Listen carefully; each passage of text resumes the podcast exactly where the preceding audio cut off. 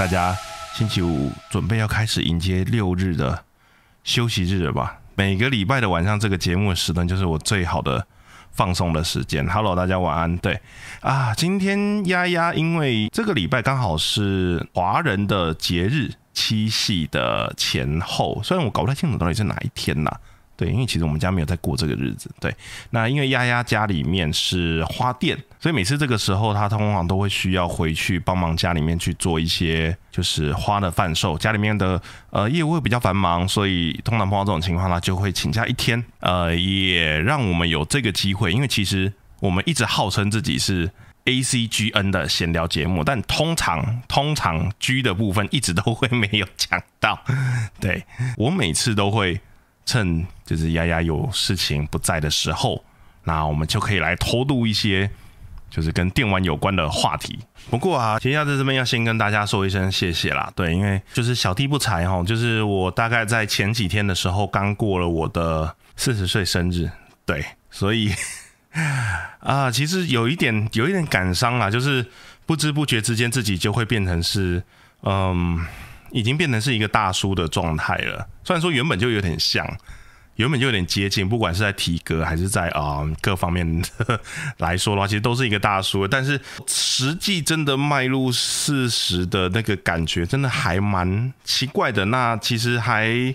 呃，我个人是觉得很感谢，因为其实我们的 p o c k e t 其实才开始大概一年左右这样，那能够有一些人愿意听，就是。这个四十岁大叔在这边碎念，在这边讲古这件事情，就是让我觉得就是由衷的感谢，这样子。那不管说你可能是刚好碰巧进来，还是说可能真的就是我们可能因为公司的关系而认识，对，还是说呃真的很荣幸，就是我讲的内容，我们讲的内容可以有打动到你，不管你是哪一种，对我都呃非常的感谢你这样子愿意就是听我们讲一些五四三的东西这样子。对，满个五十二回就一年了，对，其实已经快了哈。那我们再想一下，那个一年一周年的节目要做些什么好了。如果说是这样子的话，就不好意思，我还是要来讲一下我小时候的回忆呀。就还是又会话题又回绕到了，呃，话题又绕到了，就是你知道回忆上面。虽然说前阵子才有一篇网志上面讲说，长辈或者是前辈最不最不呃最不要在。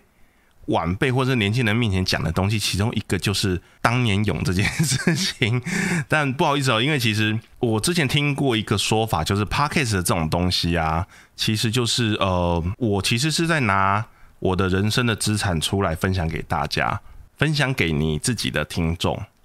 所以其实，在 podcast 里面聊的节目，通常都会是。你自己的回忆，或者是你自己的经历，或者是你经过了这些经历之后，你在消化现代的新闻的时候，能够产生出来的属于你自己的独特的见解跟看法。对，所以目前在线上大部分的 p o c k e t 节目，其实都会有他们很独特的个人特色，也就是呃，他们在经过消化之后，转化成属于他们自己的内容。对，那其实我就是拿着这四十年。不行，前面十岁我其实没有什么印象。对，好不管了，反正就是这四十年的经历，对，然后能够提供给大家，就是可能会是一些比较年轻一点的同学，可能是没有看过、没有听过，或者是没有体验过的一些经验，这样子。对，那就希望大家不嫌弃。对，好啊，今天的标题会是所谓的电动间的特殊框体，那我们就。虽然只有一个人，但我觉得我还是需要来一个来点台呼。对，请问您今晚要来点台呼吗？来，哎，欢迎收听《你怎么宅成这样》二次元主题闲聊节目，我是艾雷斯。那所谓的特殊框体啊，我觉得需要先定义一下，因为其实我小的时候，虽然说我的爸妈都是台北人，他们是后来可能因为工作，或者是可能因为一些比较现实的可能房价的问题。所以，我们慢慢的就是搬到新北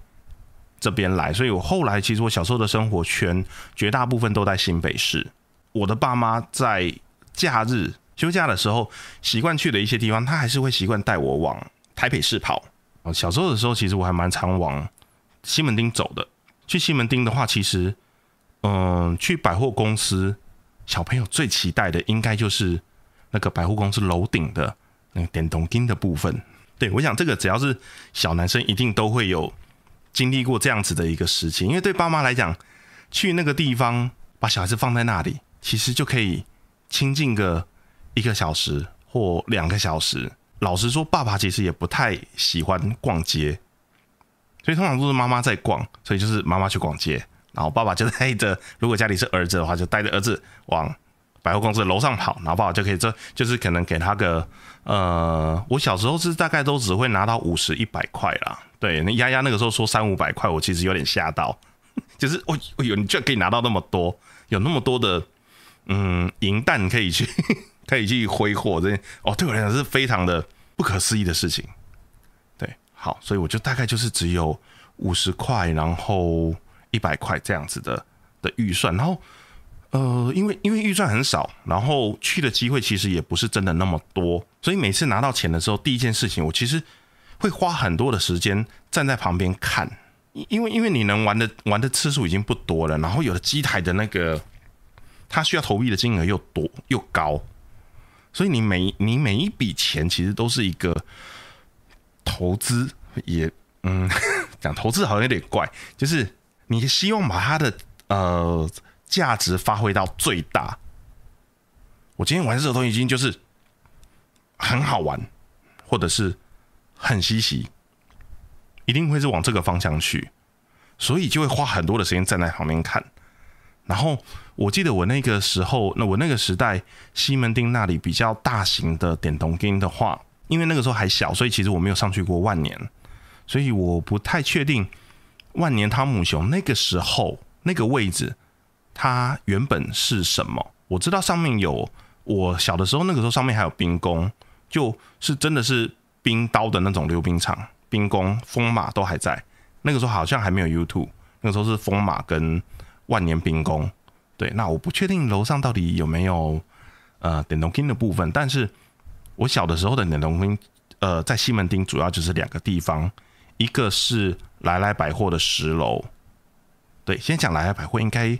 大部分人都不知道那个是哪里，它其实就是现在的成品西门，成品对，成品西门店的十楼，现在楼上已经都变成旅馆了啦，所以那些那个地方已经完完全全就是不在了。好，然后。第二个地方呢是那个时候叫做 ATT 百货的顶楼。那 ATT 百货现在讲出来，大概也是大家都不知道那个地方在哪里。其实 ATT 百货的位置就是成品武昌的楼顶。那这两个地方有个很特别的不同，就是来来百货，也就是西门武呃西门成品的十楼是室内，它其实就有点像那个汤姆呃汤姆熊的那个状态。对，然后但是。ATT 百货的十楼呢，其实，诶，现在好像是大鲁阁吧，就棒球打击场，就是那个位置，对，就是就是那个地方，所以它会有一个半露天的地方，那上面其实是像呃，我们可能在日剧或者在动画里面看到的百货公司的楼顶，可能会有一些小型的旋转木马，就是给小朋友玩的地方，然后它有另外一半呢是搭的像铁皮屋的地方，然后里面就是一整片的，就是。啊，大型机台或是呃，那个时候赌博电玩还没有区隔的那么明显，对，就是可能那么推币机啦，还是什么那种呃小康小康珠吗？那个时代的小康珠吗？然后还有一些体感游戏，通通都会放在那个地方。OK，总总之比较大的那个游戏场在西门町，我的印象当中是这两个。那万年应该就是刚刚提到的，没有上去过，所以我也不确定。对，因为小的时候为了要。把手上的钱的价值 发挥到发挥到极大化，OK，所以呢，我我小的时候就会特地的要去找所谓的特殊，呃，我后来才知道那个东西叫做特殊框体，因为我其实很不会玩格斗游戏，那一种比如说快打三呃格斗三人组啦、吞食天地啦这一类型的游戏。我又没有办法很长的练习，因为其实我去的机会不多，所以变成是我去到那边，如果投币那个的话，我有可能连小时候的我可能连第一第一一之一，我可能都过不去，我那一那一个代币就浪费掉了，然后觉得说我要再接关吗？因为其实前面就已经完成这样子了，后面只会接关的更狠吧。所以那个时候小时候全玩家觉得，嗯，好，我还是先不要好了。所以我小时候都会特地去找一些比较不一样的框体去玩。那很小的时候，当然就是去玩那些，比如说呃，其实现在回想起来有点可怕哦，它就是那种呃空气枪，也不是空气枪啊，就是有那种呃，我不会形容它那个有点像大炮，但它其实是用气压式的，然后就是你的把手上面有个按钮，按了之后就会有个大概跟棒球差不多大的那种塑胶球会从你的你手上控制那个大炮弹射出去，然后有的可能是打那个像。小丑的布偶，然后会有九个还是大概十六个，对，然后你打中几个了之后，它就会吐多少的彩票，相对比例的彩票出来，这样，然后或者是说有的就是，呃，你的正前方就是一个小丑的笑脸，然后他嘴巴里面就是一根一根一根的白色，然后对，就是按了之后那个球是去打他的那个牙齿，牙牙齿牙齿对牙齿牙齿，然后一样就是看他倒掉几根，然后他会给你多少彩票。这样就是都玩这种彩票类型的游戏，小时候觉得这样子很有很有趣了。对，现在那个机器应该很老了，我目前应该是没有再看到过，因为现在电动间的呃怎么讲，它的布置其实也都跟以前都不一样，就是整个走向其实都有很大的不同啊。对，那我小的时候主要就是玩这些，然后稍微再长大一点点了之后呢，我就会开始找一些有特殊控制器的机台。对我我很我很少会去碰那种呃摇杆跟八颗按钮的那一种，那一种就是会放在格斗的啦，还是比如说雷电呐，哦吞噬，就刚刚讲吞噬天地的那那一种那种格斗机台的那一种的框体的游戏，我很少去玩。我要玩的话，通常都会是很特别的，像那个什么达拉亚斯，就是呃那个它中文叫什么啊？宇宙巡航舰不对，宇宙巡航舰是。是 Gladius 啊，那是另外一个东西。总之，它是三个荧幕拼在一起的横向卷轴飞行射击游戏，就三个荧幕很长。然后他后来有在做重置，我曾经在汤姆熊有看到过一次。对，那画面真的看起来很过瘾，就是一排比十六比九的荧幕，比那种二十一比九的荧幕还要再更宽的画面，然后给你一个人操控，然后好像最多可以不知道是三个人还是四个人玩。这样子，对我专门就会去找这种有点特别的框体。小的时候，这种框体啊，我大致上自己把它分成了几个类型啊。当然，第一个就是车子，跟赛车有关的，一定都是特殊框体嘛，不然我干嘛去，对不对？我干嘛去 去点龙钉，然后还在拿十字键的摇杆，还是那种大型格斗机台的那种格斗摇杆的那种，然后再开车，这很奇怪啊。我当然去到那边，你要玩车，我就是要坐赛车椅，对不对？方向盘好一点的，可能还有打挡杆，就是比较后期的东西，对。然后就是玩一些比较特殊的机型，好，然后再来就是枪卡，枪卡类应该是以前的大型电玩店就是一定会有的定番，它不管再怎么样，一定会有一两款。然后再来就是可能就是呃音乐类型的游戏，音乐类型的游戏也是通常都会需要。特殊的框体，但是呃，我可能会先排除掉一些，比如说初音的 Project Diva，对这个系列我就会把它排除在特殊框体外，因为它其实它虽然它一开始的出发原本就是从大型机台出发，但其实它的控制钮还是属于上下左右，它只是摆放的位置不一样而已。我我指的特殊框体的部分可能会比较接近于 Guitar Freaks、Bimania，就是这种呃 DJ 模拟。乐器模拟，或者是像啊麦麦这一种，就是洗衣机，对，就是那个洗衣机，那个比较玩法比较特殊的，或是 Jubit Jubit 的那个十六格的那个东西，对，那个那一种的，我就会特别去关注它。OK，然后再来就是还有一些其他的项目，就是有一些其实很特别，这个我等一下最后会讲。对我印象中很深刻，有一些很特别的机台，那个玩法也很特殊，或者是它可能会跟一些时事或者是现在流行的东西会 会牵扯上关系。对，那个非常有趣。对，好，那我们就车辆类的部分开始好了。其实车子类的游戏啊，不管在哪里，其实都会拍一堆人，因为。每一次看的时候，总是会有一些神人会在玩那种赛车游戏。那不管是连线的，还是单人玩的，因为其实也有那种单人玩的那种赛车游戏。当然，这个东西类型上面比较特殊，但确实有人，呃，应该是说，确实有一家大厂有出过。那我个人很喜欢其中的一代。那，诶，这一个系列其实叫做 Sega，因为老实说，Sega 在大型框体这一方面来讲，它真的度过了一个，也不是说它真的度过了一个，它真的在那个年代是属于 Sega 的全盛期。那个时候真的是各家百家争鸣，然后 Sega 算是其中的佼佼者，所以它其实出了很多呃很经典的。不管是格斗机台的框体，还是那种特殊的框体，它都做了很多。那我特别喜欢的其实是有一个叫做 All Run 的系列。那但是我没有从它的最初代开始玩，因为它的最初代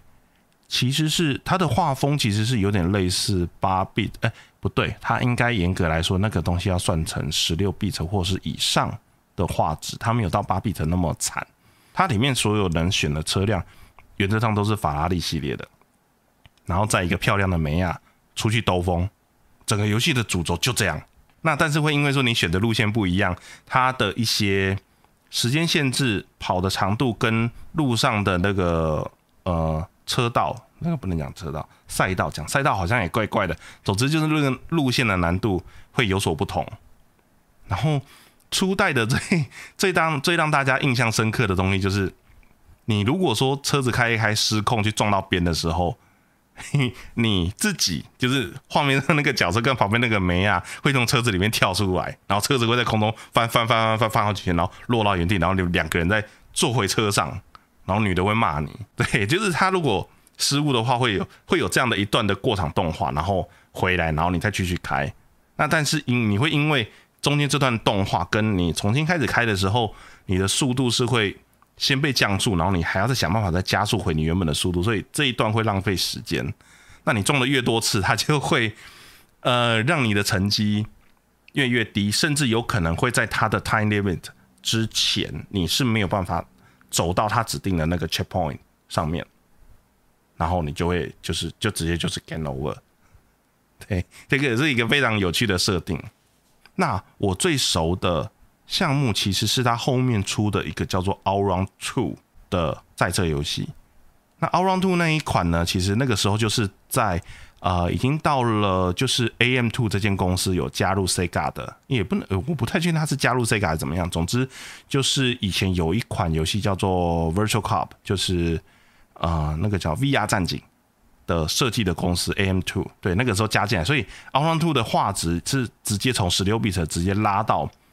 那个时候的次世代主机，应该至少是 PS 年代的的那个画面，就是人物是三 D 的，是有建模的，然后开的车子也是都有特别的建模，然后整个的样子就是跟真车，因为 All Run 跟 All Runners 的那个车子的样子会比较卡通化，还有他把它稍微做过一些简化，对，但 All Round Two 就是实车的建模的那个样子，然后跑起来的那个速度感跟。画面的呈现其实也都完全不一样，然后游戏也多了很多的模式可以选，然后后来还有出，呃，我记得我之后在加机的三六零吧，我现在应该在某一台我的三六零的主机里面有这一款游戏可以玩，然后它好像也有出 PC 版，它除了一般的赛车模式之外，它其实是走时间赛，或者是说有一些技术赛，就是他会在路上开一些条件给你。因为他的赛车上面，它并不是只有你自己一台车，或是所有车子都在跟你跑，不是。其实你就是载着梅亚去兜风。整个游戏的主轴就是刚刚提到的，你载着梅亚去兜风。那梅亚在路上，他可能就会出一些考题给你，而且路上是会有其他的，嗯，路人的车子，就他没有要跟你比赛，他就在路上开，但你必须得要闪过他们，然后。就是做个标仔这样子蛇形还是干嘛的，就是超级不遵守交通规则的，然后在路上开，然后反足没样，就是没样跟你说，我现在我想要在哪一段路段之前我要超过十五台车哦，你要想办法超过十五台车，然后或者是说那个，或者是说他说哦，我现在突然觉得前面那个弯道我想要甩尾，那你就必须要他甩尾给他看，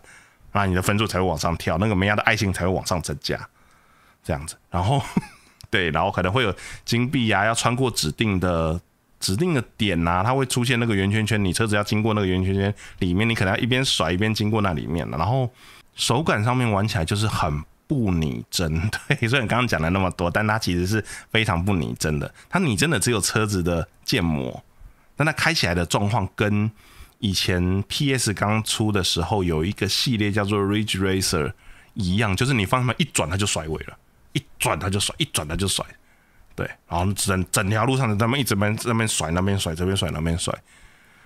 对，但开起来很爽。然后它的大型框体就是单人荧幕、单人座椅啊，方向盘，然后它的打档杆是简易型的，就是上下，就是上上是进档，下是退档的那一种类型这样子。然后没有离合器，对，但非常好玩。然后我现在只要如果去大型机，呃，就是那种点动机，如果还有看到的话，我通常都会停下来玩一下。对，那个对我来讲是另换句话说，其实换另外一个角度想，其实就是我在跟我老婆刚开始交往的时候，或是交往的期间的时候，如果有去点动机了的话，我其实都会停下来玩。所以那个东西也算是啊，这样讲起来有点自私，因为他只能在旁边等我。对，所以其实就是我一个人的美好回忆这样子。对我还记得，就是我会跟他去，然后我每次都会去玩一下，这样。好，感谢有关 All Round 的部分，大概就是 到这里这样子哦。好，然后其他的车子类型的特殊框体，其实我觉得再来的话，就是比较一般的，就是可能头文字 D 啦、湾岸啦，尤其是这两款游戏，其实我都只有稍微接触一点点，尤其是湾岸，因为弯案的。我一直觉得它的入门的条件比较苛，就是它其实一直都是在就是高速公路上面跟人家尬掐。那基本上你如果这一场没有尬赢就结束了，但我通常都是那个没有尬赢的那一个人，因为他也是那种路上有车、路上有其他车子的类型。然后我一直没有抓到他的诀窍，所以我一直没有办法很顺利的把它玩完。对我觉得这个东西这样子有点。有点有那么一点点可惜，我对没有办法玩的很顺这样子，所以好，但是我在旁边看人家玩的时候，都觉得哇，好神哦！就是它的排档杆是你真的那种类型，诶，就是它是真的有六档，就是那个我不会形容，对，它是真的你是有那个档位要换的，是真的跟手排车一样的那种档位，不是不是只是上跟下这样子那种，就是就是笨笨的 笨笨的那种，就是。啊，我不不能讲他笨笨的，就是我不会讲，对，就是假装给你有个手牌的自牌的那种感觉，他是真的有位置要换的。但他其实就是有一个缺点，就是这些框体都从日本来，所以它基本上都是右架的规格，所以你都是左手要打档。对，这这一点上面来讲会有点麻烦，就是跟台湾的关开车习惯就是不太一样这样子。但嗯，好。对，如果说针对头文字 D 跟湾岸这两个的话，我其实我印象比较深的部分就是他们的框体的进化就是越来越接近真实的车子，这样。但是我接下来讲的这个东西呢，非常的特别，我不确定台湾总共有几台这样子的机体。那其实很冷门，它是一个非常偏门的游戏，它叫做 Toraku，然后后面的汉字是狂走曲，对。那我那个时候看到时候，我也是都会，我只要看到这个机台，我就会稍微玩一下。这个游戏的主轴是什么呢？这个游戏的主轴呢，是一个你是一个日本的拖拉库司机，然后呢，你的车子就是那种日本那种会有彩绘的，就是你可能车厢上面会有浮世绘，还是什么之类，然后车头上面就是霓虹灯啊。电镀的那种挡泥板呐，那种反正就是弄得跟下下跟电子花车一样的那种拖拉库司机，然后它的框体就是很特别，它框体就是一个大荧幕跟一个座椅，然后你的方向盘，重点是他们那个方向盘，它方向盘真的就是拖拉库的那个 size 的方向盘，而且它上面没有那个圆圆的你可以抓着转的那个东西，没有，就是整个 超级。巨大的方向盘抓的在那边转，对，开头拉鼓，然后它的椅子是那种有有有动态回馈的，所以你车子刚开的时候，你的椅子会疯狂的震动，是而且它不是不是那种嗯嗯嗯那种震动，是嗡嗡嗡嗡嗡嗡嗡嗡嗡嗡那种，就是有那个车子卡车要动的时候的那个频率那种震动，那那这是超级好玩的。它的椅子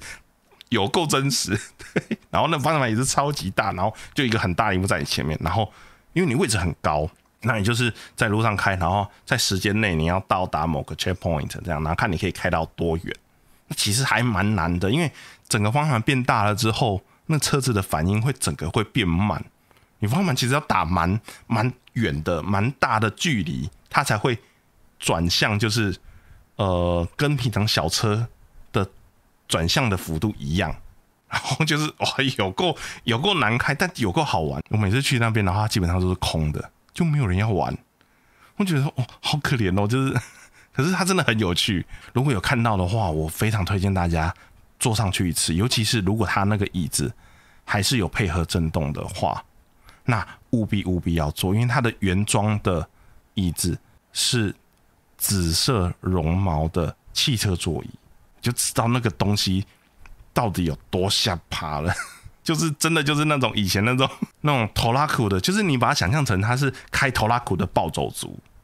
对。的那个感觉就对了，然后整个整个那个框体的那个装饰也是金下下这样子，哦，嚣张，那个是一整个嚣张，对，反正反正很好玩，那个框体很特别。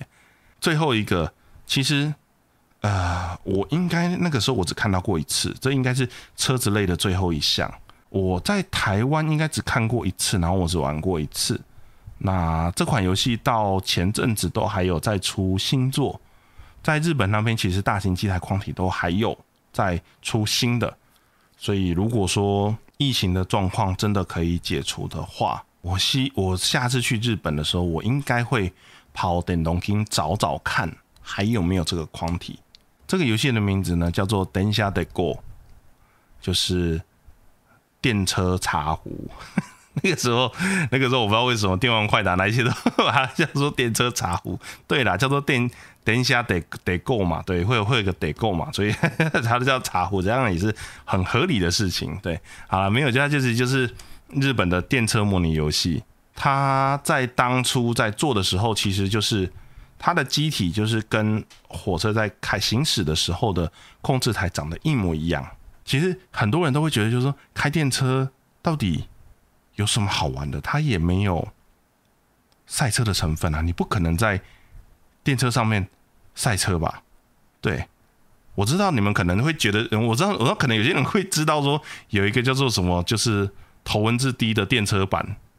对，就是双轨道的 开法，不是那种东西，不是那种电车。等一下得给我不是那种东西，对，他的玩，他的玩的内容就是你是车长，然后你要想办法让车子在准点的时间停在月台上面的准确的位置，因为其实日本的电车，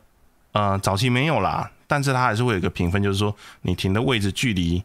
正确位置距离多远，用这个东西去评分。然后你跟原本要到站的时间误差有多少？你在路上的时候该有的一些，比如说过铁桥的时候要按喇叭，看到对向有电车的时候，其实你的大灯是要关的。但是电对向电车过了之后，你大灯要重新再开回来。然后该做的一些东西有没有做？然后有一些，嗯，像是给铁道迷的啥意思？就是诶，如果说有人在铁道就是铁道的上方，可能有时候会有一些天桥或什么之类的，有人上面招手，你可能要按个喇叭跟他打个招呼，这样你就可以有加分之类的。这种模式如果做到的话，其实你分数就会增加。那就是看你在那个指定的剩余时，它会有一些缓冲时间给你。那你只要在缓冲时间没有扣完状况底下，你游戏就可以继续进行。那前阵子呢，有出了一个它最新的大型机台的移植版。在 Switch 跟 PS 四上面都有，买回来之后我才发现，就是哇，这款游戏真的是超他妈难玩哎，有够难！因为你知道那个火车在开的时候，实际上会影响到它的一些要素很多，然后它又额外帮你加了很多的条件限制上去。因为一般，呃，就我们所认知到的火车在行驶的途中，我可能会在某个路段会有速限，然后呃，可能会因为车上的人多人少。那导致就是你在到月台的时候，你的你要抓的刹车的距离跟刹车的力道都要有所增减，就它不是一个固定值，它并不是说我今天到这边的时候刹车一到十，我开到八，那我就是会在某一个固定的位置停下来，但它有可能因为你今天车上人少，所以你今天刹车开到八的时候，它可能就提早停了，因为车子比较轻。那你要是车上是满员的话，你开到八，不好意思会开过头，因为太重了，它刹不住。我记得在玩那款游戏的时候，还碰到就是我提早到站，然后被扣分，因为不行，你就是要整点到站。这样子，好好的，呃，这是这个游戏本身的，我觉得大概这个游戏本身到这边就好了。那我之所以会拿出来讲，就是它的大型框体就是跟那个长得一模一样。然后最新版的，呃，这个是我去看日本的一些 YouTuber，就是日本也有那种专门的 YouTuber，他好像原本是呃车长，就他原本就是电车的驾驶员，然后后来就是专门来拍 YouTube 给一些铁道迷，然后。他有特地去玩这个游戏，然后有针对这个游戏有出一系列的影片。OK，然后他去玩的那个机台，我真的觉得就是好羡慕啊！它不是一个机台，它就是一个空间了。你是要开门进去的，然后你的正前方、左方、右方都有一个荧幕。正前方当然是最大，但左方、右方就是一个窗户大小的荧幕。然后你的一些资讯或什么东西，它就是一个触控面板在你前面。所以，比如说他们可能开车之前要先。OK，好，确定就是电车门关了没？关了，你要手要去指，因为他们其实电车的那个行驶的训练都会有一个确认，就为了避免出错，所以都会有一个用手指指着那个东西讲出来那个东西，确定 OK 的那个动作，就是为了避免因为疏忽导致的一些公共安全危险的问题。这是他们的，好像是他们的训练过程。我以前看过他们的一个介绍影片。OK，它会有一个指，就是啊，OK，手指对，好，车门灯。已经关了，就表示车门已经关起来了。好，现在速线是多少？然后手要去指，这样，然后它的那个指通常都会有触控的位置，就是你真的是要手要去指指那个东西，表示说 OK，你 check 过了，这样子，然后整个就是一个巨大的荧幕，然后你在里面开，然后有那个把手，然后音效啊什么之类，然后因为车子停点的位置，它其实是在铁轨旁边有插一根杆子，上面有画那个停止的标志。那那个停止标志其实会跟车头切齐，所以那个标志其实你是要在你的驾驶的左边或右边看到那一根在你旁边的时候，表示现在车头是在正确的位置上要停下来。那那个东西从哪里看呢？就是从它左边或右边的那个窗户可以看得到那一根指标从你旁边经过，然后你该停在那里，还是说你可以开过头，还是不够？它根本没有出现在你的侧面窗户上。对，那个。框体真的是有，它有那么一点点，就是哇，有够豪华 这样子。我如果下次去日本，我应该会专程去找一下这一个框体来玩。车子的部分，对，大致上就是应该是到这里啦。后面有一个，我也我觉得它应该来讲不能算车子啊。对对对，这个我们我们等下后面再讲。那如果继续再讲的话，再来就是枪卡，枪卡类型，老实说，我的资讯就会稍微比较少一点点。因为老实说，枪卡的东西很多都长得很像，所以我并不会特别的去把它拿出来说，它有可能就只是我手上拿的枪不一样而已。所以我可能只会挑几个，就是呃，一个是我小时候印象比较深刻，然后或者是玩法比较特殊，然后再来就是它的枪本身的设计是特别的，大概是这几个项目。那第一个我印象最深的东西是有一款，呃，我我觉得我可能讲出名字来，可能大部分人可能不一定会知道这是哪一个游戏，因为小的时候其实我们都看不懂英文。对，它的正式的游戏名叫做《Lethal Lethal Enforcers》这一款游戏呢，它的大型框体基本上就是一般的枪卡，但是它的枪的形状。是左轮，然后是一红一蓝。讲到一红一蓝，我觉得应该大家就有印象了，因为会有会有一红一蓝的枪的游戏大型机台，大概只有两个，一个就是这一款 Lethal Enforcers，跟另外一款叫做啊 Gun Bullet。对，但这两款是完完全全不一样的两个游戏。OK，好，Lethal Enforcers，它 它。我小时候对他的印象，哈，嗯，如果说真的要讲起来的话，应该当他投币，你选择一批或选择二批的时候，它其实会有一个很响亮的一个 player one，然后砰的那个那个音效。我觉得我觉得讲到这里，应该大家就就会比较有印象。如果那个时候真的有看过，应该就会比较有印象的一个东西。然后里面的场景贴图啊，跟所有的人物，其实会有点像是真人快打，它其实都是真人的照片去去做的。然后第一关是一个银行，哎，就是你好像可以选关呐。对我印象中它是可以选关，然后反正有关是一个银行。然后这款游戏很烦的地方就是，你明明就是银行抢劫，然后就是会有人一直跑出来，坏人会一直跑出来，但是好人也会一直跑出来，站起来 don't shoot，那就不要站起来呀，大姐，就是 就是会有这种状况。然后对，但它很细致的部分就是，比如说银行柜台的玻璃是可以射破的。啊，银行的监视器也可以打坏，就是你真的打到那些地方的时候，是会有是会有相对应的反应出来的，对，然后 就是就是很怪，就是为什么为什么你要站起来？说东西，然后还有那个警察会突然站出来，然后比了一下就是姿势，然后你要是不小心觉得太紧张，然后就打到警察会被扣血，打到那个站起来东西的那人质也会被扣血，就很烦，就是你们为什么一直站起来？呃，我印象比较深就是他是他的魔王是。呃，应该是第一关的魔王是一个站在一个箱型车上面拿着火箭筒在射的一个戴墨镜的大叔，对，然后他一边他一边射出来那个火箭弹之后，你可以用左轮手枪把它打掉。对他为什么机台上面会设计成左轮手枪？因为他的游戏里面的那个警察拿的也是左轮手枪。我觉得他其实应该是想要走那个 laser weapon，就是以前有部电影叫做《致命武器》，呃，没有杰伯逊跟。完蛋，我不记得那个欧郎叫什么名字，我这样是不是有点歧视？这样不太好。对，好，没关系，就致命武器那个那个年代那种那种，你知道，探员警察拿都是左轮手枪，所以他的他的那个除弹也是左轮手枪。那那个时候的枪卡的换弹，就是填弹的方式都要离开呃游戏的画面，然后扣扳机，那个子弹就会再再再再充满。这样，然后就是利用这个方式，然后就是进行游戏这样。所以小时候我对这个东西很有兴很有印象。一方面是在那个年代，你看到就是用真人的图像去做的游戏其实不多，那它是其中一个。那它后来其实有有移植到超人上面去。那但移植到超人上面的时候，好像我印象中是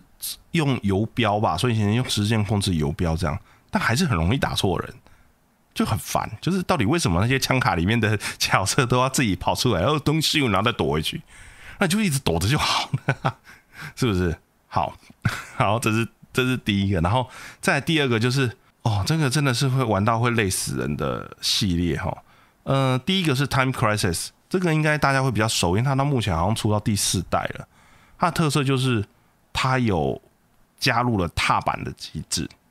就是你的角色其实躲在障碍物后面的，然后你踩了踏板之后，你就会画面就会显示，就是你是会出来，然后设计对，然后就是就可以打敌人呢还是什么，然后那一款就会比较偏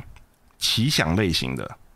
对，因为它里面的有一些设定啊，或者是敌人的强度或敌人会攻击的方式都会比较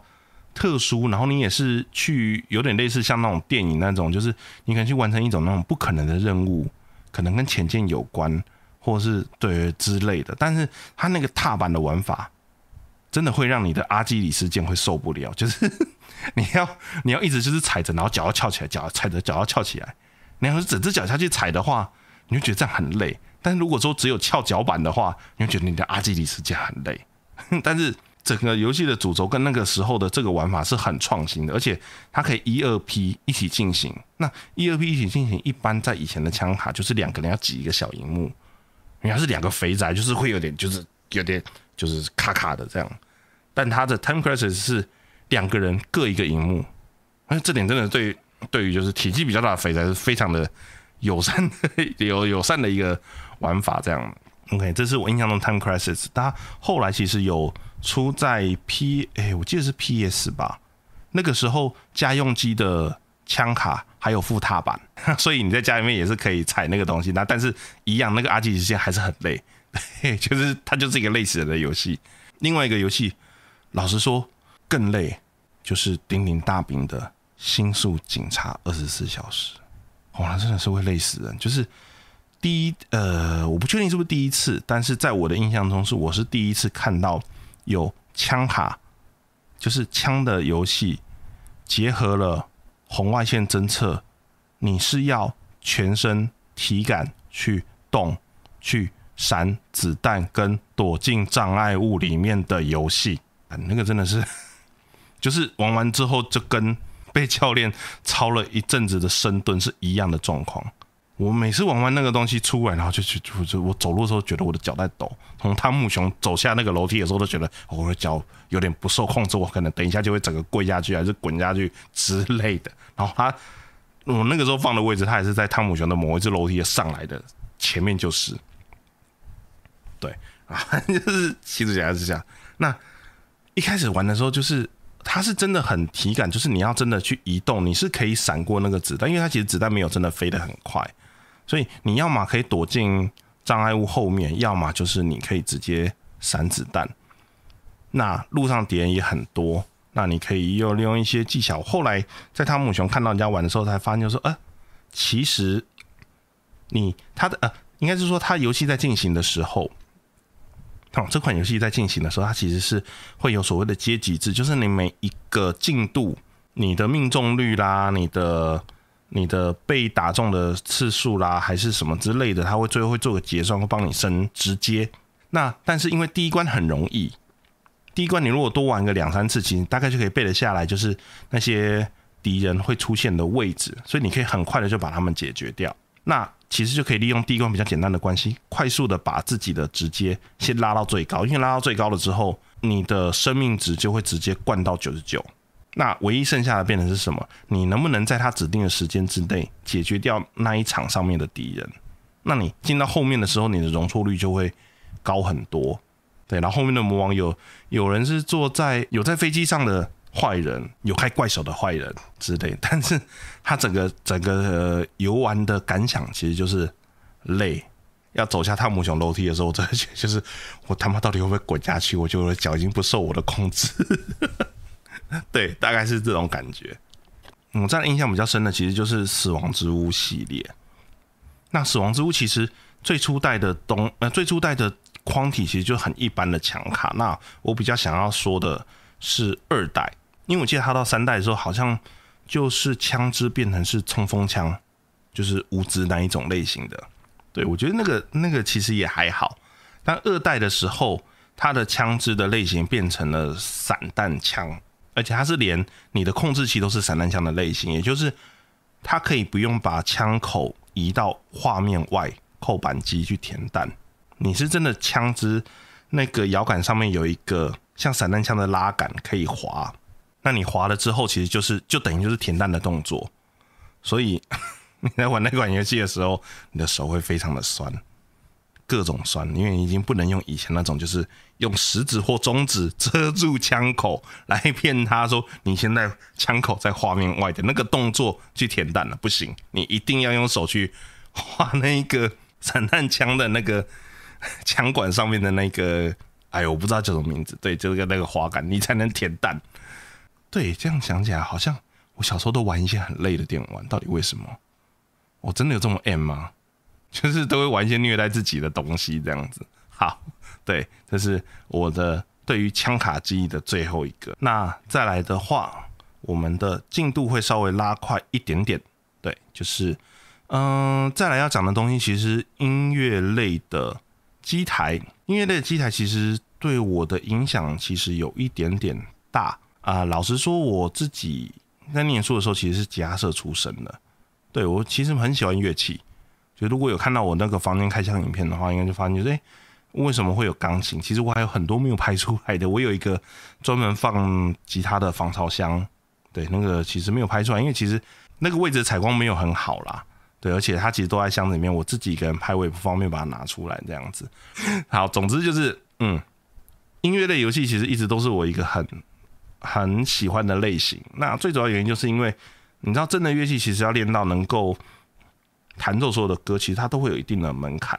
但音乐类型游戏其实就是卖的就是一个怎么讲梦想，就让你可以用玩游戏的方式，好像可以亲身去经历去弹那首歌，这是一个它的非常大的一个卖点。那当然，后面那种竞技类型的。的游戏我就比较没有接触了，就是像我刚刚提到的，可能那种麦麦啦、Audio Technica 那个系列的，就韩韩国出的那个系列的，或者是呃，可能像是 Jubit，好，或者是像后面好像有一个叫做 Sound Vortex，那个画面很花，很像在赛跑的，然后四个按钮跟旁边左右还有两个旋钮的的那一款，对，那个那个系列我就是真的。可能因为我老了啊，那个对我来讲入门的门槛有一点点高，那所以我比较偏重在玩的东西就是早期的像 b i Mania，就是最一开始的那个 DJ 模拟的游戏，旁边有个 Scratch 的那个刮盘的唱片的唱盘，然后按钮是五颗的，那个我有稍微小小小小玩一下下，对，那后面它后面演进成就是可能会有到七键加那个唱盘的。啊，那个那个我就不行了，那个那我每次玩都觉得那些人到底那些人的动态视力到底是怎么回事？他为什么可以看的那么快，反应的那么快？虽然我知道说这种东西其实就是练，就是常打，哇，他真的是很，但他真的很，但但那些人真的很强，然后那些歌也很好听，对，但我就是啊，这个这个真的已经超过了我能接受的范围外了，然后再来呢，就是。嗯，跟 B Mania 那个时候同期出来的东西，还有叫做我们那个年代叫做 Guitar Freaks 跟呃 Drum Mania，对，Guitar Freak 就是顾名思义就是吉他的模拟，那它基本上是三颗按键的 RGB，然后跟一个拨片的位置，对，然后那个时候我去大型机台也通常都会玩，但是就是没有办法玩的很精，因为嗯，我那个时候它的家用机是出在 PS Two 上面。但是那个时期的我还在念书，所以其实没有那么多的预算去采购那一些特殊的摇杆、家机用的特殊摇杆等等之类的，所以没有那么多预算，他们跑点动机去练习。所以那个东西就是偶尔看到之后玩一下，觉得很有趣，玩一下很有趣。对我还印象很深，那个时候的 Guitar Freaks 还有收录 B 子的歌，Liar Liar，对我很喜欢那样的。然后 Drum Mania 就是打鼓的，Drum Mania 对我来讲，它就是。它的难度跳级的有点多，基本上你没有你没有一些呃底子或是练习的话，你很难说哦，我 normal 打过了，但我下一再来就可以挑挑战同一首歌的 esper 或是 hard，不可能，基本上就是对你可能是要把所有歌曲的 normal 都打过了，你都练得很顺了，你才把再跳下一个 hard 的最简单的那一首歌开始。那个时候的我没有钱也没有时间，现在。嗯，也不能说现在有钱，现在如果要玩那个可以，但我还是没有时间。对，所以这一系列我一直很有兴趣，但没有办法去玩。然后那个时候我还有上网拍去跟人家买，就是家用版的那个 Drummania 的控制器，但后来发现就是我操，那个真的有够难用。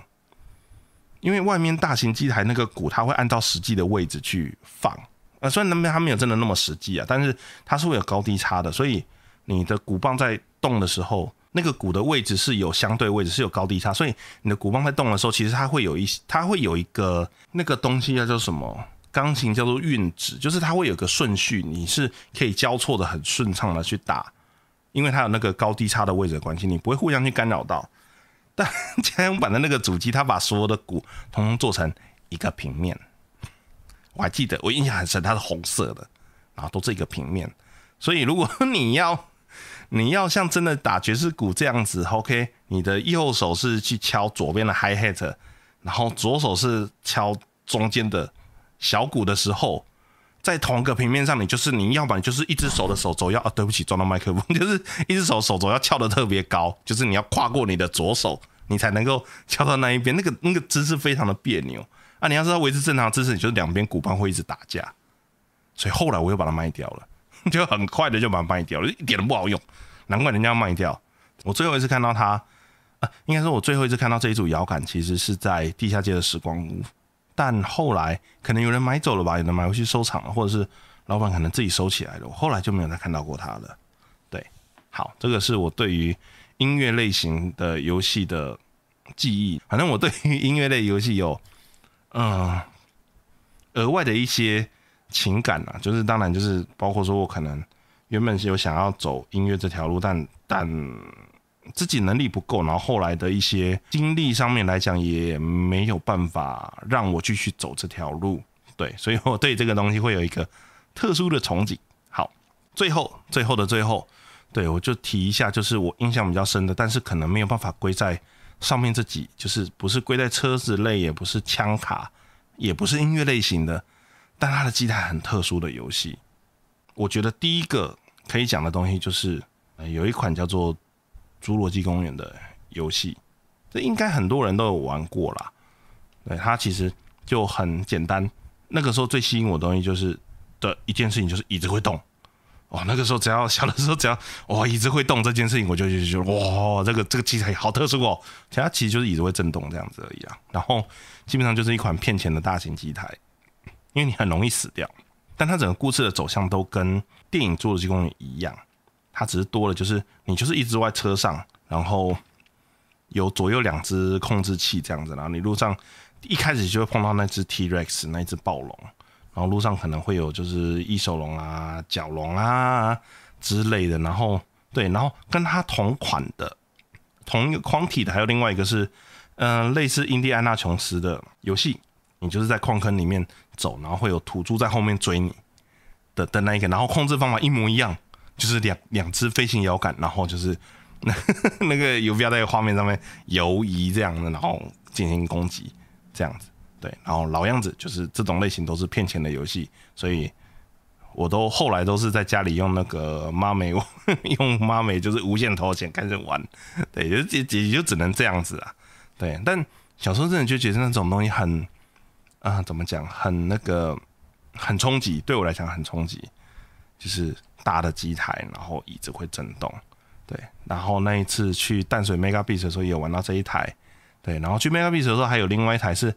嗯，它的名字叫做 Luck and Wild，基本上就是九零年代的那种美国刑警片会出现的那种片段，简直就是两个搭档，就是跟又跟 Lethal Weapon 有点类似，然后就是一个方向盘跟两把枪，就是有一个人要一边开枪一边一边开枪一边开车，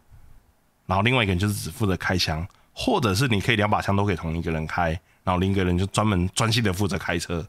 但他有个缺点，就是他荧幕只有一个，所以又是一个对肥宅不友善的游戏。没有啦，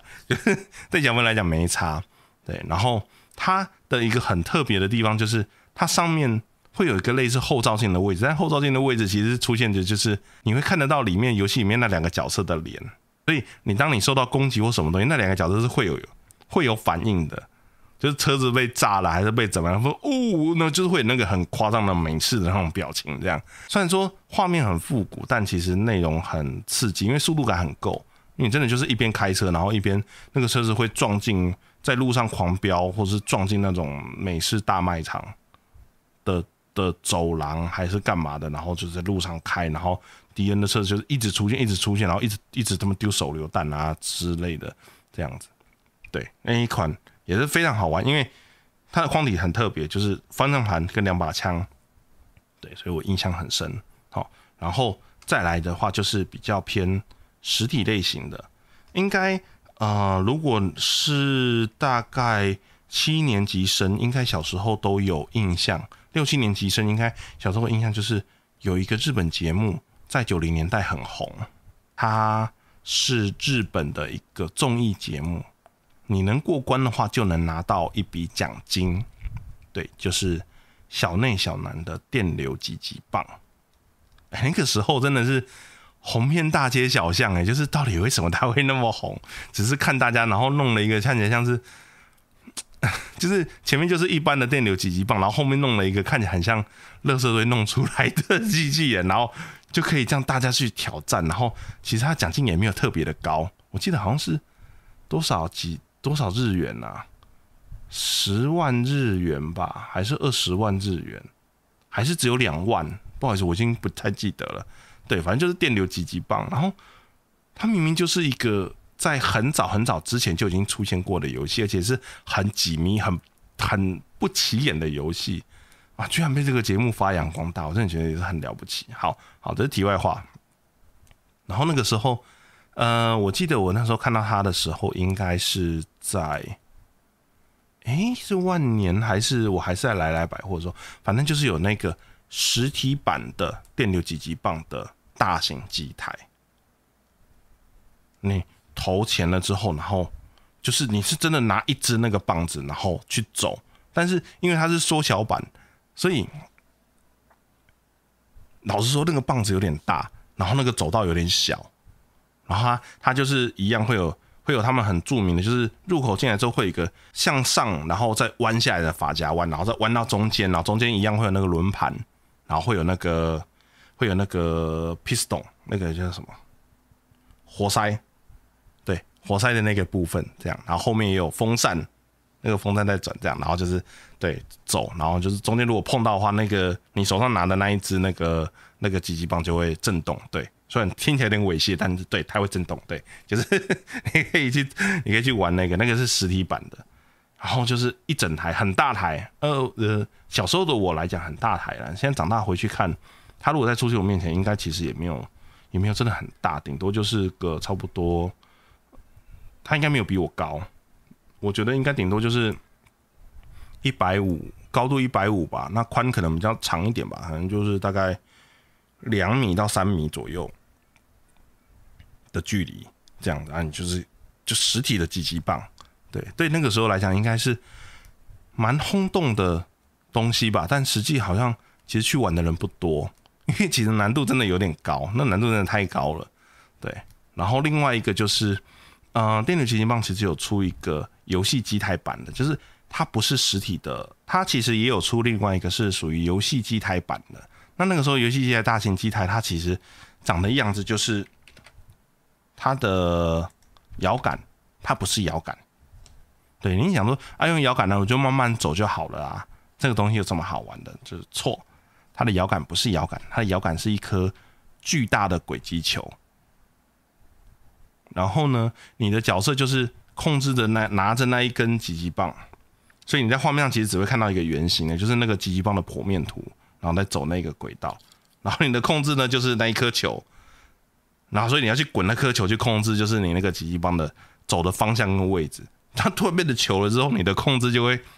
有那么一点点困难，因为那个滚动其实会有一点点惯性，所以它会你觉得停了，你手放开了，但是还会往前再动那么一点点。有时候就是只差那么一点点，就是有碰到跟没碰到的差异，这样子。对，这是电流击击棒，我觉得个人觉得非常有趣。对，好，如果有兴趣同学可以看一下。然后呢，再来一个东西呢，是呃，刚刚在前面提到的，就是它其实是车子，但是我没有把它放在车子的分类里面，因为它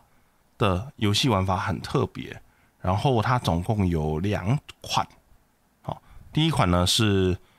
疯狂计程车，这个应该蛮有名的，应该大部分人都都知道这个游戏。对啊，基本上就是整个游戏流程就是你选一位司机，然后开车，然后在那个路上拦计程车的客人，然后到到他们指定的位置，然后越快到达，他给你的钱就会越多，那你就可以再回复更多的时间。那在时限内看你能载到多少的客人，赚到多少的车资，以这个东西去做排名。那它好玩的地方就是，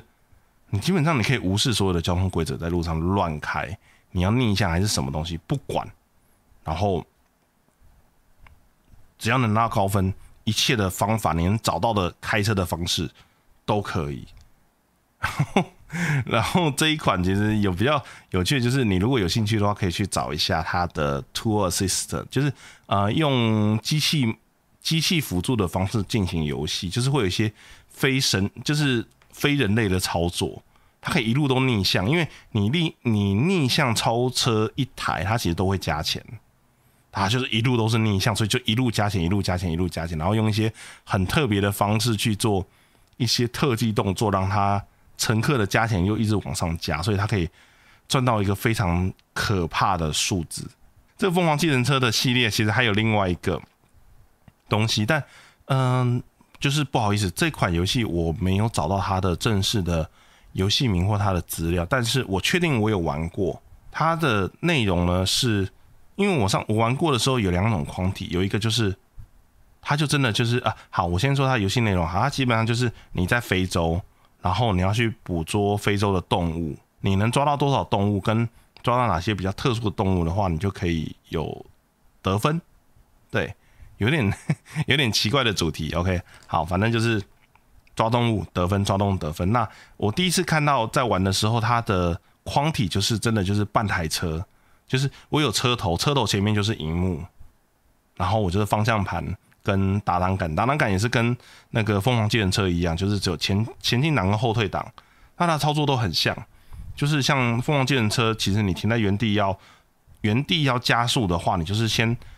打到倒退档，然后转换到前进档的同时踩下油门，车子会直接弹射出去。那那一款那个抓动物在非洲抓动物的这款游戏有一样的设计，所以我一直都把它归类成是。同一款同一个系列的游戏，它会有三个阶段，然后每个阶段的每个阶段的尾巴都会有，你只要达到分数之后，就会有一个特殊的动物出来，然后你要特地去抓它。我还记得我玩到不知道是第二还第三个阶段的时候，其实那个动物是一个猎豹，然后你是开着车追它，追到一定距离了之后，要画面中间会出现准星，然后准星对到的时候，你按下某个按钮，就会有那种套索会丢出去。勾到它之后，你还需要追到它，你才算是真正的捕捉完成。但最后那个猎豹，我就是一直都抓不到，就很很烦，对，抓不到这样。然后后来的时候，我下第二次再看到这款游戏的时候，它就被灌在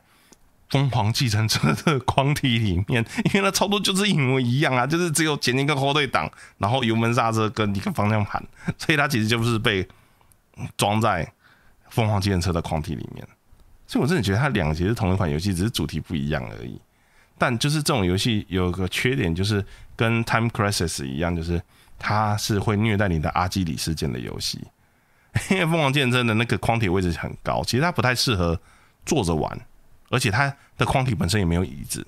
所以你就是站着，然后脚踩在地上，但是脚尖要翘起来去踩油门、踩刹车、踩油门、踩刹车。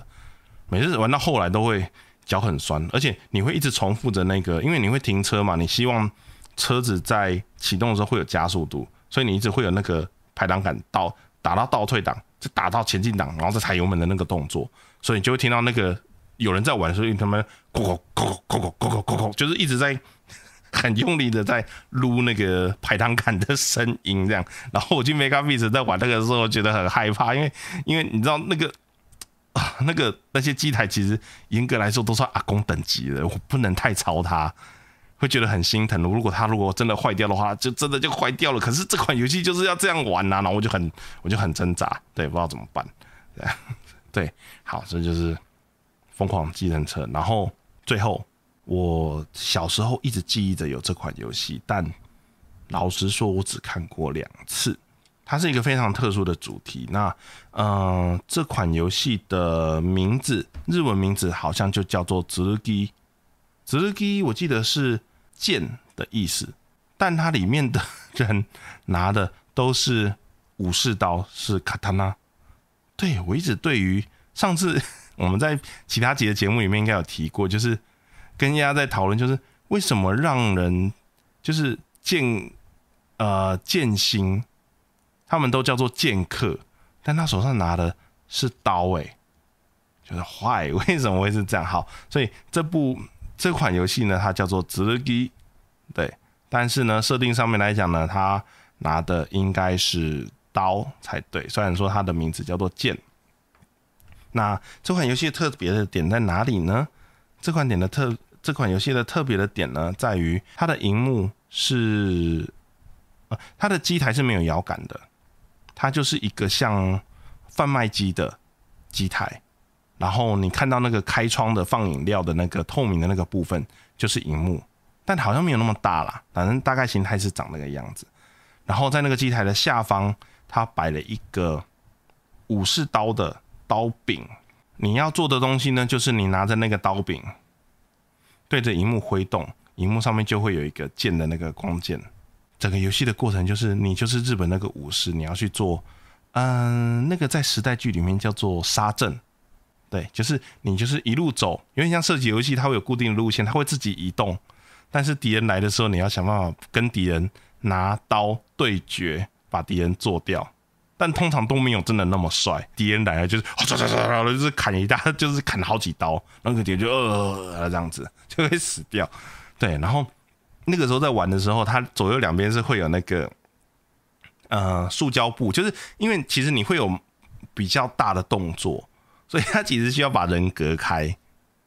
怕怕就是你去挥的时候挥到人。虽然它上面没有剑，但是其实它还是有一个东西在手上，所以很怕你去你去攻丢狼这样子，然要把它隔开。好，然后就是就是会有刀。然后我还记得那个时候看到有一些就真的是高手在玩呢，他那个敌人就是都是一刀解决。因为其实这种类型的游戏最大的问题就是你很难去抓你游戏里面的前后的那个距离感。就敌人到底走到哪个位置了？你现在挥剑到底挥不挥得到他？因为老实说，你的你的控制器，你往前手往前伸，对游戏里面来讲，那个前进的距离其实是有限的。应该是说，它游戏里面判定的那个前后距离，攻击有效的前后距离，其实有一个 range 在那边。你手伸的在前面，它还是只能在那里。所以变成是你要反过来，你要去确认，就是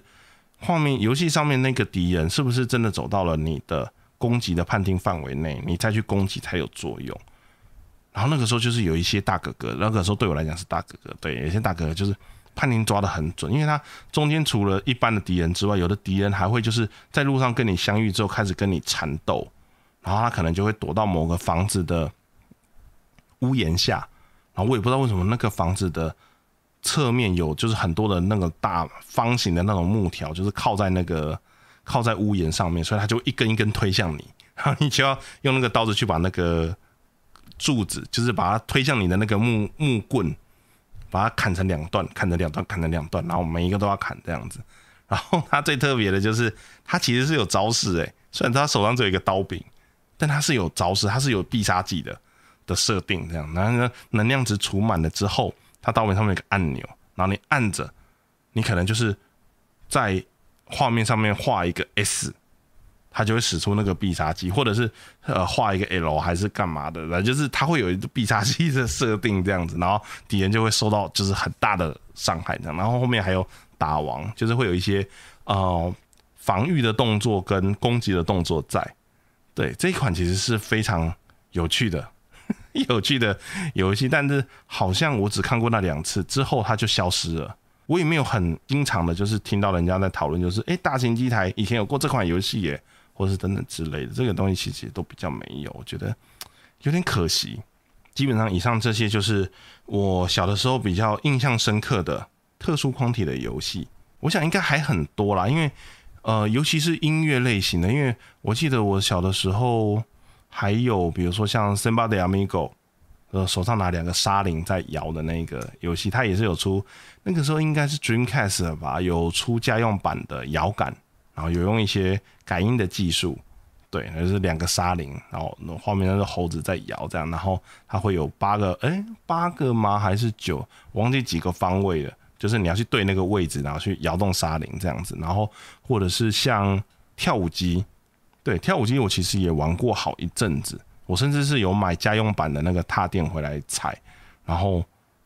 因为是在家里时候不可能穿鞋子，所以就是光脚跳到大拇指的侧边起水泡，小拇指的侧边也起水泡的那个程度，我其实有练过好一阵子。我是有办法玩到那个就是绿角的高难度的那一个等级，但是后面的那个韩国版啊，还有就是后面进阶版的那种跳舞机，那个我就没有再继续练下去了。然后那个时候。对我那个时候也蛮瘦的，虽然说我以前接触电玩的时间跟机会没有办法真的很多，对我也不是那么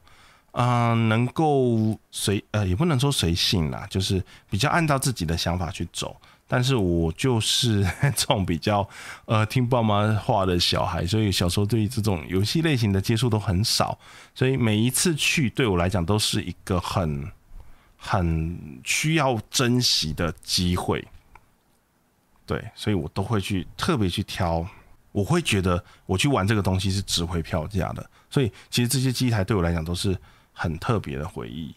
好，我们这个礼拜的时间也差不多了。对，感谢大家又在这边听我一个人就是那 边碎念了一个晚上这样子，真是对，因为这些东西对对我来讲具有具有无比的意义。对，所以我可能讲起来会有点。讲起来就是，其实对我来讲很开心啊，就是可以跟其他人分享一些，就是我小时候看到的一些东西。或许有些东西你们有看过，可能希望你们可以跟我有共鸣；那有些东西或许也没有看过，也希望就是可以给你们一些怎么讲，让你们哈，新报一下嘛，应该不能算。对，就是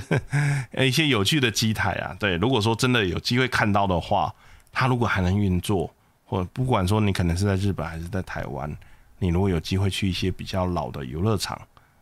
有机会再看到它的话，就是麻烦务必去做一下，投个钱当做被我骗也好，去体验一下这些机台真的很好玩。我在看那个阿里诺卡丘的那个 Game Center CX 的时候，我最喜欢的节目就是它里面有一段去乡下的，可能是达卡西亚，就是那种啊小杂货店里面的小游戏机，或者是那种老游戏老电动厅里面的一些游乐场的，看他们在玩那些机台哦，那个是那个那个是我整个节目里面啊，不能说最喜欢啦，我最喜欢的还是挑战的部分啊，第二喜欢的大概就是那一段。对，我每次看到那一段，觉得是哇，好棒哦！你在在日本还找得到这样子的地方，这样子就哇，希望大家小的时候都可以有类似像这样子，就是对你而言是印象深刻，你可能会让你念念不忘，或者是你玩过一些会让你可以记一辈子，记到四十岁还可以拿出来说嘴的 说嘴的大型机台游戏。这样子，相信它都可以成为你以后的人生的资产。或许以后大家会有机会去做类似的，可能不一定会是节目，或者是可能分享，或者是它不管怎么样都会变成你的人生的一部分。这样子，OK，好，那今天的这个礼拜的节目就先到这里啦。好，那我们就。